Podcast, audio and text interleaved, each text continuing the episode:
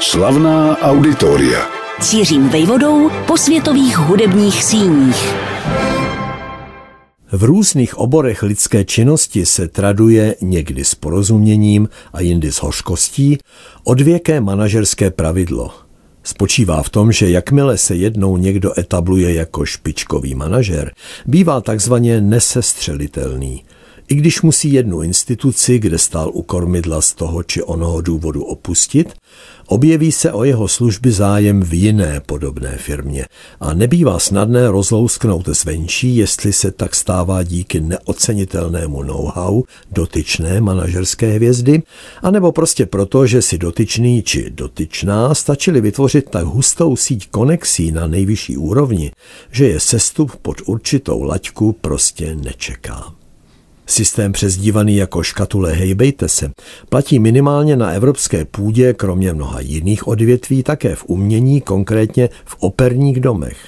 Jak tento seriál o operních manažerkách či manažerech postupně odhalí, existují jména, která se přelévají napříč kontinentem. Jednou se nacházíme ve Vídni, jindy v Miláně, Paříži nebo Berlíně.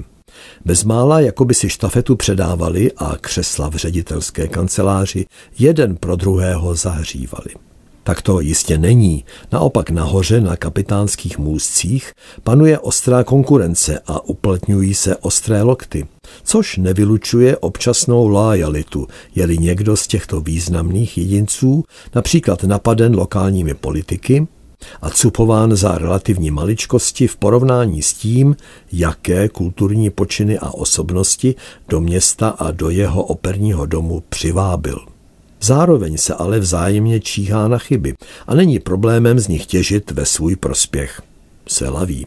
Jednou z klíčových osobností minimálně prvních dekád 20. století je určitě vídeňský rodák s portugalsky znějícím příjmením Alexander Pereira. Jeho cesta vzhůru operním světem sice začala nenápadně a zvolna, nicméně na ní vystřídal klíčová operní působiště v Evropě a proto si pozornost v rámci tohoto seriálu rozhodně zaslouží. Kromě jiného tím, že ač prvořadě zaměřen na sponsoring a takzvaný fundraising, má Alexander Pereira co říct i do dramaturgie scén, kterým velí.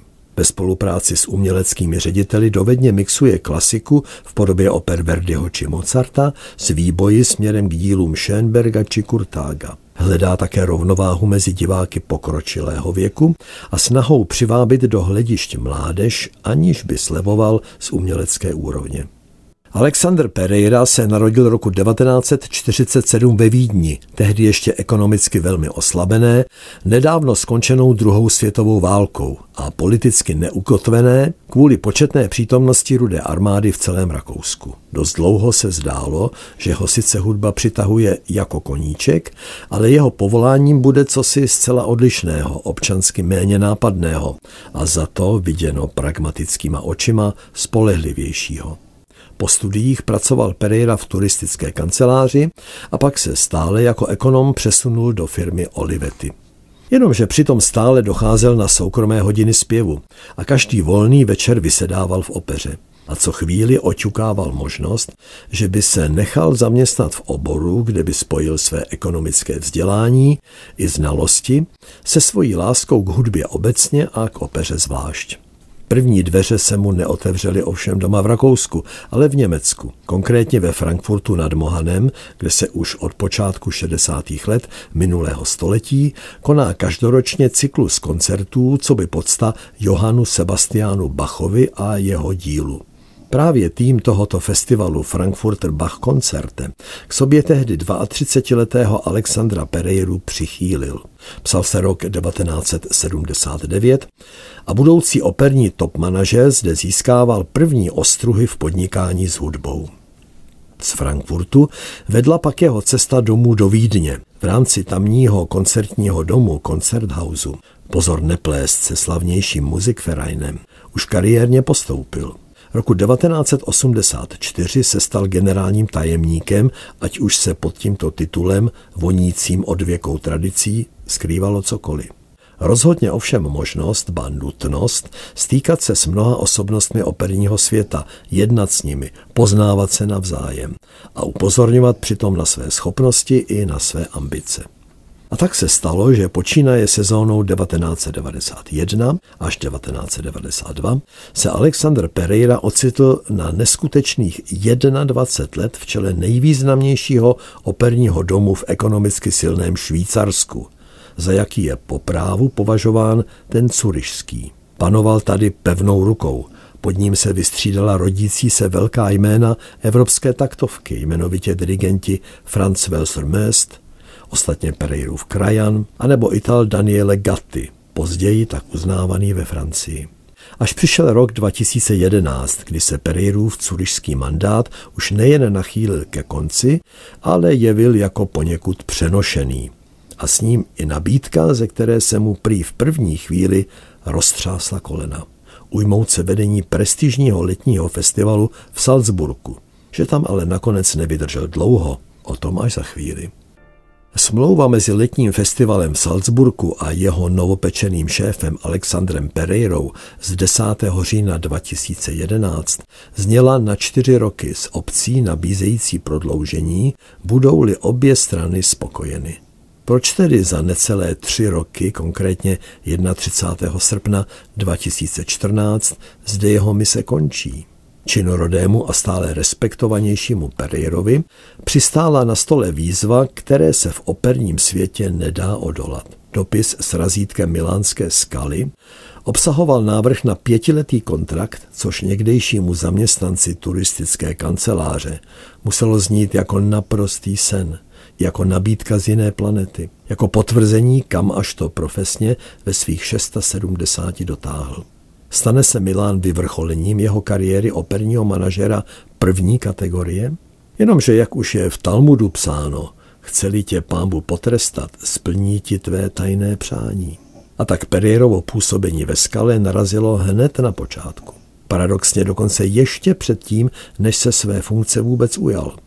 Problémy se vyskytly hned dva a jejich kombinace kritiky dovedně propojená, ho málem stála místo, kam se teprve chystal na každodenním základě zasednout. Místní politiky na čele s tehdejším milánským starostou, kterým národní struna nebyla cizí, doslova a rozběsnilo Pereirovo vyjednávání se saudsko-arabským ministrem kultury. Ten jménem své země a jejího neomezeného rozpočtu nabízel skale 100 miliony eur na nadcházejících pět let výměnou za to, že sám usedne v devítičlené správní radě tohoto operního domu. Vzbudilo to všeobecné pohoršení a marně se Pereira bránil, že chceli se po něm, aby byla zároveň zalátána situace plná dluhů ve skale a zajištěn umělecký rozvoj, musí být peníze až na prvním místě. Jeho druhým malérem, spíš údajným než skutečným, pak byla snaha dojednat koprodukci mezi Skalou, kam přicházel, a Salzburkem, odkud odcházel. Měla se pro začátek týkat čtyř operních produkcí, přesunutých po salzburské premiéře do Milána. A oheň byl znovu na střeše. Co pak my, Italové, vynálezci opery, máme přejímat něco od Rakušanů? A opět byl oslyšen Pereirův argument, že v Itálii je ovšem opera z veřejných zdrojů podporována mnohem méně než v německy mluvících zemích. Jeho kontrakt se Skalou byl uzavřen na jednu jedinou sezónu a to ještě proto, že se v Miláně konalo roku 2015 Expo a skandál bylo to poslední, co si město přálo. Nakonec Pereira přece jen zůstal v čele skaly až do roku 2019 a s šéf-dirigentem Ricardem Šajím, který byl zároveň uměleckým ředitelem, dokázali do města přivést například ocenění za operní premiéru roku v uznávané mezinárodní anketě International Opera Awards.